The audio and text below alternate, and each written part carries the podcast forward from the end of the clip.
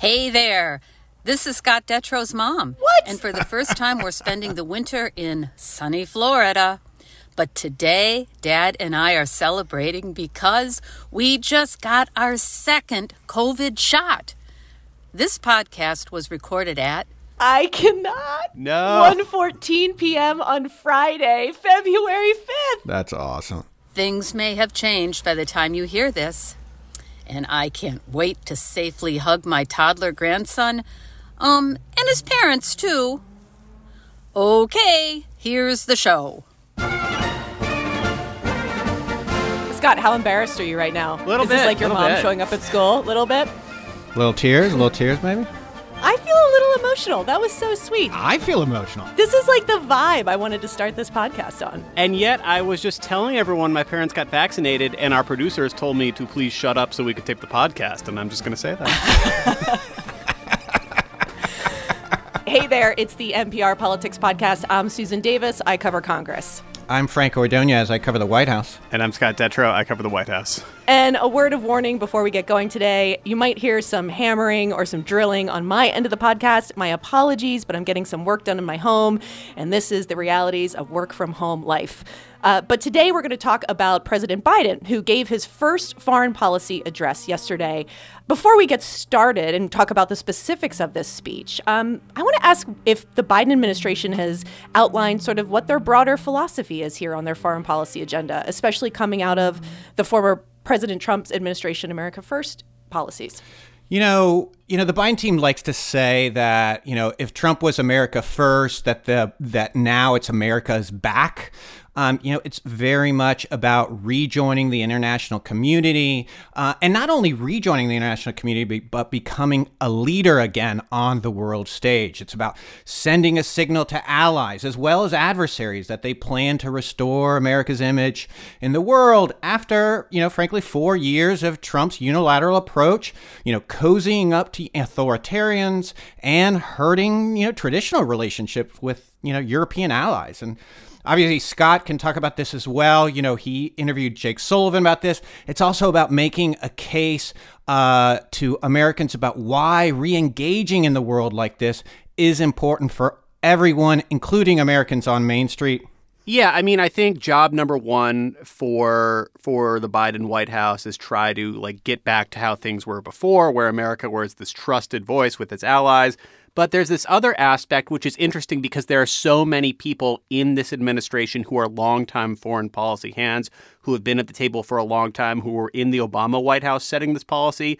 And that's kind of realizing that most Americans, many American voters, have lost the thread and don't really care about what's going on. And especially when it comes to, you know, trade agreements with other countries, treaties with other countries, might be skeptical in this world where there is a resurgence of nationalism and, you know, skepticism of globalism, depending on the viewpoint. So Biden and Jake Sullivan and Tony Blinken and others are really making a point to try and connect the lines and saying, we are doing this because this. We are doing this because it helps you in this way here in this country. And I think that's something you're going to hear a lot about, especially as they try to navigate more complicated areas that might confuse a lot of people who are just, you know, half paying attention to them. Do you think it's fair to say that foreign policy is the area where President Biden feels strongest? I mean, when I think of him and his strengths, I think of foreign policy. I mean, he ran the Senate Foreign Relations Committee in the Senate. He's traveled all over the world for decades and decades. And it seems like the arena in which he is most comfortable versus saying, like, fiscal policy or some other domestic policies that other Democrats or other presidents have been strong on. I think absolutely. I mean, I think if you took kind of dealing with Congress as a whole, that would be another area where he's equally comfortable and loves to engage. And we saw it this week when every single meeting with congressional leaders lasted like an hour and a half to 2 hours. But yeah, he has always loved being the point person on foreign policy. I think he must be deeply frustrated to have taken to have moved into the White House in the middle of a pandemic, because he always talks about how foreign policy really comes down to one-on-one relationships. And every time he talks about whether it's a treaty or setting a new policy in Iraq or Afghanistan or anywhere, talks about sitting in the room with other leaders, getting to know each other on a personal basis and hashing it out. So I think as soon as he can travel around and have these meetings in person, he will love it even more. But he has certainly been very engaged in all of these calls with world leaders that have been happening over the first few weeks. And you could hear it in his voice yesterday when he's speaking at the State Department, talking about having Foreign Services officers back, being there for them, and that America needs them badly. I mean, you could hear it resonating as he spoke about these issues. They were very personal and passionate to him. America is back. America is back. Diplomacy is back. You are the center of all that I intend to do. You are the heart of it. We're going to rebuild our alliances. We're going to re-engage the world and take on the enormous challenge we face, dealing with the pandemic, dealing with global warming, and again, standing up for democracy and human rights around the world. So let's get into the details of this speech. Obviously, I think it's an understatement to say there's lots of points of conflict all over the world and in foreign policy and diplomatic questions for the administration. Let's start with Russia. Obviously, in the news a lot right now, Russian President Vladimir Putin has detained Alexei Navalny. He's an opposition leader that he appears to have tried to assassinate last year. What did Biden have to say about Russia? Yeah, you know, he condemned the jailing of Navalny, you know, the opposition leader, and he accused Russia of cracking down on dissent and freedom of expression. You know, along with the coup in Myanmar, these two things are a really big task for the Biden administration. You know, the world's really watching whether Biden can, you know, marshal international support and be the leader that Biden says it wants to be on the global stage. You know, but at the same time, and, you know, Biden said this yesterday, he also needs adversaries like Russia, like China. On Russia, he needs Russian assistance to combat big issues like nuclear proliferation, climate, COVID-19. He needs China in those areas, too, especially in climate and COVID-19. You know, it's really a balance. And you kind of saw that with his call to Putin. You know, he raised the concerns about the arrest of Navalny, but at the same time talked about reaching a deal on extending the nuclear arms treaty. So it really is something. It's, you know, there's two sides of this coin. And in the Middle East, Scott, he also talked about the war in Yemen. Yeah, this has been an increasingly high-profile area that a lot of Democrats in Congress especially... Well, actually, let me take that back. It became a bipartisan issue in Congress over the last few years. There was a lot of pressure for the Trump administration to stop the American support for a Saudi-led war in Yemen that has just led to this horrific humanitarian crisis. It's kind of a proxy war going on, and Saudi Arabia was flying, you know, American-made fighter jets using American technology. There were American military advisors involved in the process. This actually got to President Trump's desk before he vetoed it, a bipartisan bill to get the United States out of this. Biden announced yesterday the U.S. is no longer going to support the military aspects here, and he's also naming a special envoy to try and reach some sort of peace agreement. So this is something that a lot of people in this country have wanted to see for a long time, and Biden made this announcement in his first appearance at the State Department. Franco, you referenced Myanmar and what's going on there, and it made me wonder how much credibility the U.S. has right now around the world, especially when it's talking about democracy reform and free and fair elections coming after what happened here on January 6th. And is that a problem that this administration is going to have to confront about how the world sees the U.S. right now? I think there's no question about that. You know, I actually talked with some former ambassadors this week about that very issue.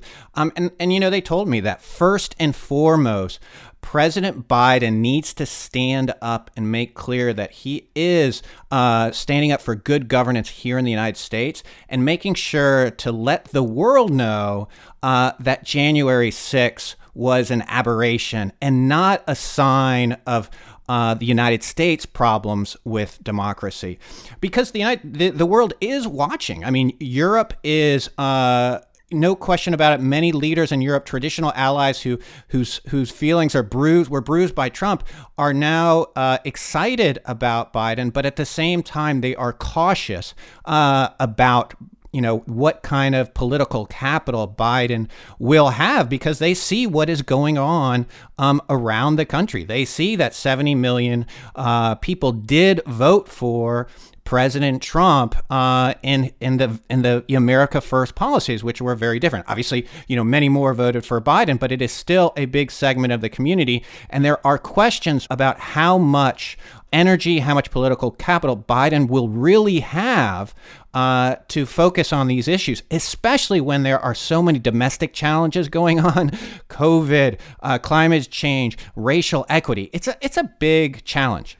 I mean, it was so glaring to read the headlines of this coup that Biden and the State Department are condemning in Myanmar, and seeing some of the justifications. There was widespread election fraud, right? Things like that, things that we heard in this country. It just underscores how difficult it is for the U.S. to talk from a position of moral authority on these issues.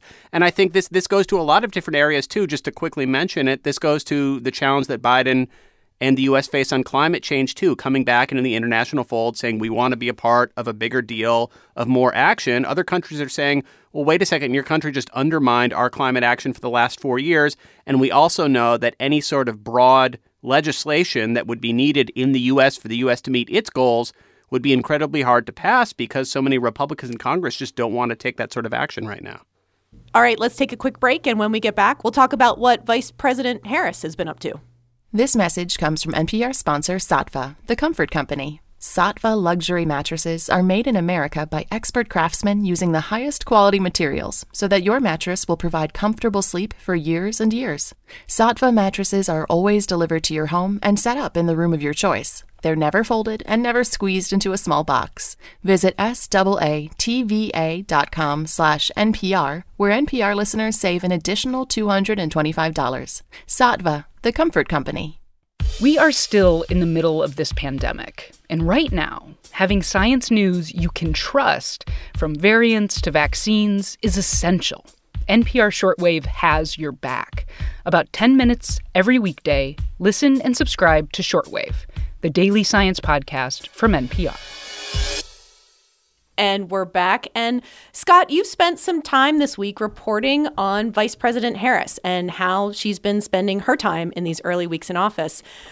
You know, before we get there, I think it's worth talking about how, like, it's really unclear what the job of the vice president is. And it's kind of up to each administration to determine what they want this role to be. That's right. Almost every vice president in the history of the country has struggled with what the job is. And the job was almost entirely irrelevant, except, of course, when the president died and the vice president became president.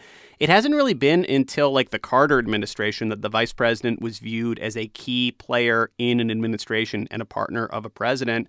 Joe Biden is probably one of the most powerful vice presidents ever. But he always made a point when he was in that office of saying the vice presidency in and itself is not worth that much. Here's one moment that he said that in a 2015 interview with Stephen Colbert. It is directly a reflection of your relationship with the president. If you have a relationship with the president, then it is, and everyone knows, if they do, if it's real, that you have his back and you also have his confidence, then you can really do something worthwhile. And from the moment that Biden picked Kamala Harris as his running mate, he made it clear and she made it clear that they wanted to have this same close working relationship. Biden wanted Harris to be a key advisor. So, you know, I tried to do some reporting on how this is going so far, especially since on the public side, at least up until today, we have really only seen Kamala Harris kind of standing in the background, not talking when Biden is signing orders and giving speeches and doing a lot of ceremonial things like swearing in the cabinet. I was going to say I haven't heard much from Harris, but then she came out, you know, early this morning to cast her first tie-breaking vote in the Senate to pass a budget resolution through the chamber. On this vote, the yeas are 50, the nays are 50, the Senate being equally divided, the vice president votes in the affirmative, and the concurrent resolution as amended is adopted. The vice president, of course, can only vote in the Senate on tie-breaking votes. But in a 50-50 Senate, I think we're going to see a lot of Kamala Harris up on Capitol Hill over the next 2 years.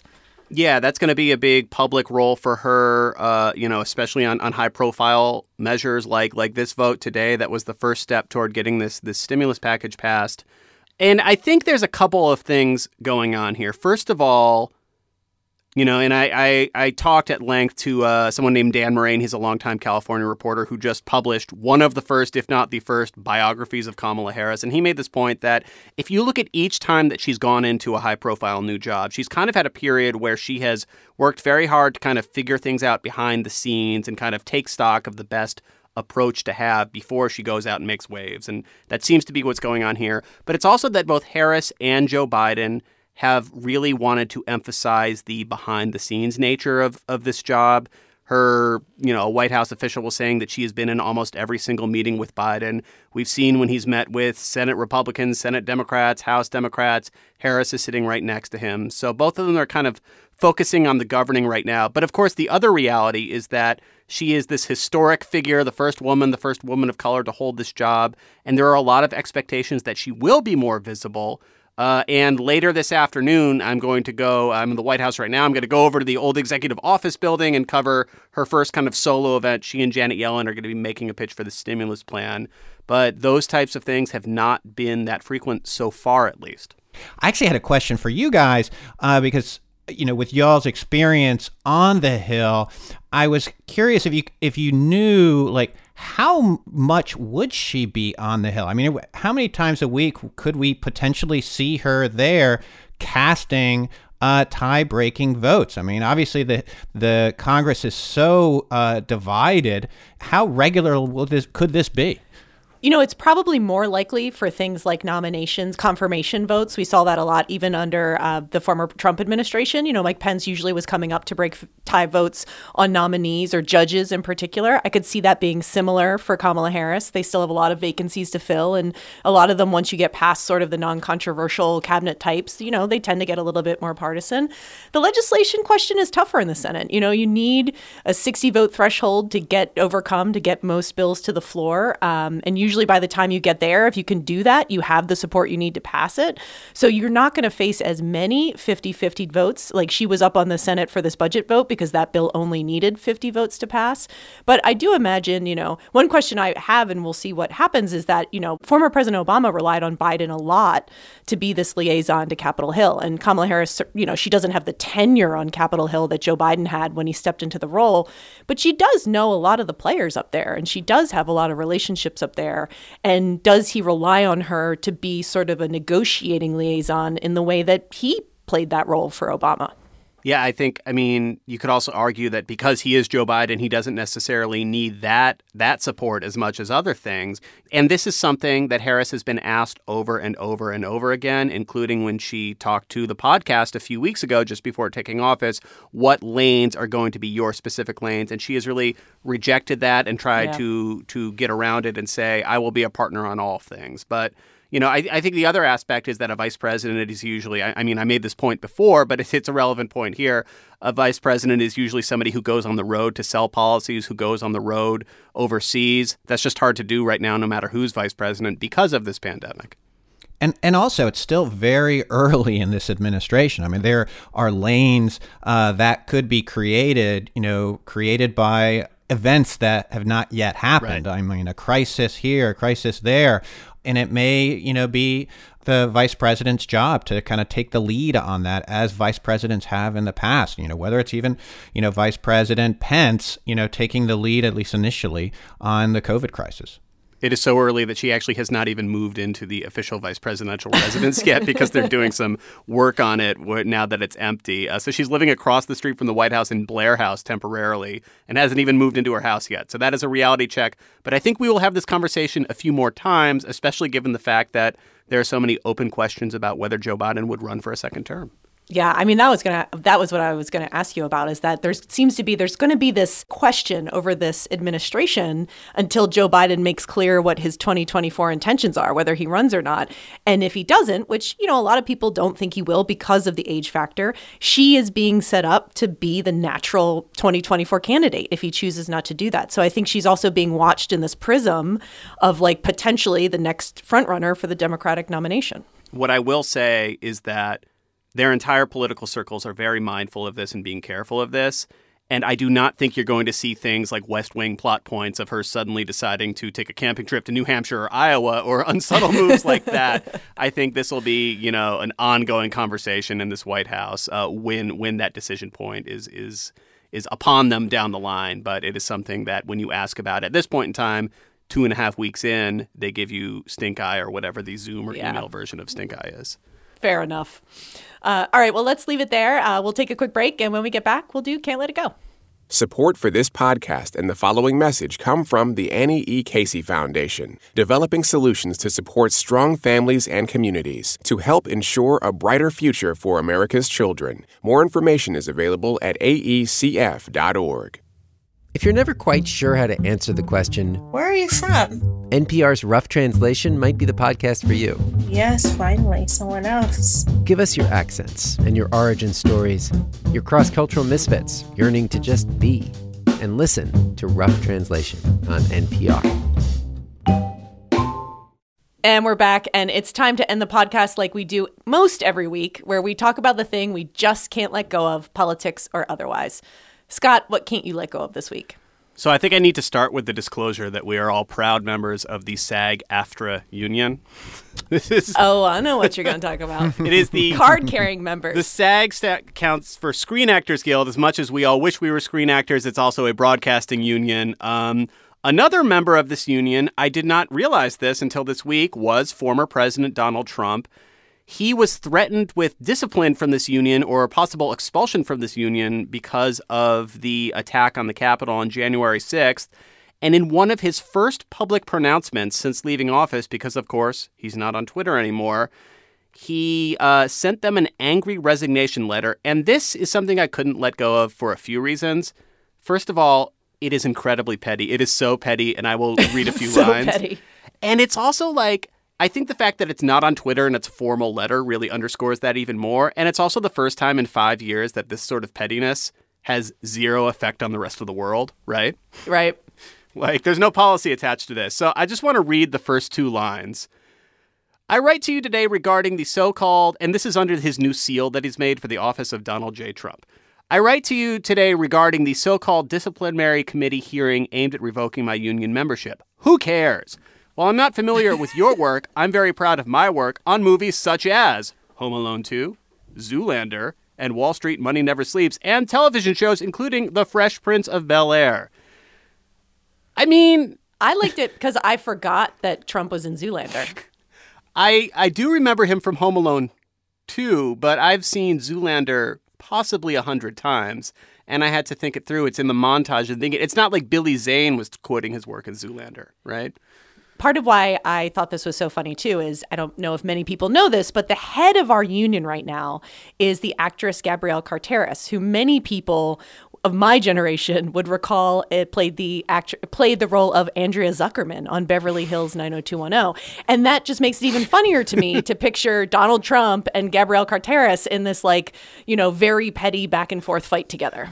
So I guess he's not familiar with that show, as he mentioned, but I don't know that. Well, I don't want to get into a Beverly Hills versus the Fresh Prince of Bel-Air conversation of which was better. I think her work... Two great shows. They don't have to be in competition. Anyway, this letter came across my computer screen. I found great humor in it. And now I'm moving on with my life. Franco, what can't you let go of this week? The thing I can't let go, you know, speaking of, you know, Trump and the legacy that he has, I can't let go of these reports of there is a Trump campaign bus or an unofficial 2020 campaign bus for sale. Have y'all heard about this? No. It is this allegedly $1.25 million bus. It is huge. It's this 45-foot-long, 22-year-old bus that this Southwest man has been driving around throughout the 2020 campaign. But he never drove the president himself. He says the Secret Service wouldn't allow him to drive former President Trump. But he did say that he did host Donald Trump Jr. and his girlfriend, Kimberly Guilfoyle. It is the ultimate MAGA. If anything can top a MAGA hat, it's this. And, you know, and to top it all off, he is trying to sell the bus on Craigslist for, as you know, he says, a low, low price of $135,000. So act quickly. What's the mileage? That's a great question. My question is, if this guy is like the ultimate Trump superfan, and I'm looking at pictures of this bus, and he might be, considering how it's painted, why is he selling it? Like, why doesn't he want it anymore? What's wrong with the bus?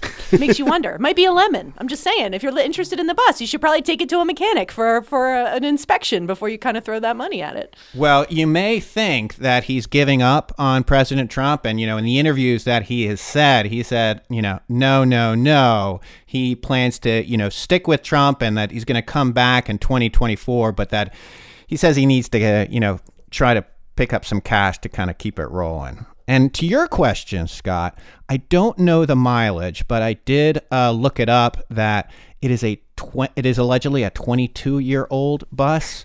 So I'm not sure. I wouldn't jump too quick there. I just got a new car. I'm all set. Sue, what about you? The thing I can't let go this week is blue check homes. Did y'all see this? I missed this. I saw this. That was wild. So there is a San Francisco artist who did this sort of like internet satire thing where she posted a fake website and where she was offering a service called Blue Check Homes, where Bay Area residents could apply to have sort of crests installed on the outside of their homes. And it would be like the real life version of a Twitter blue check to verify that someone in that home was like a real person, like an influencer or somebody important in, you know, the tech industry. And she did it as like a joke, right? Like it was kind of like an art piece about this idea of like who's a verified person or not.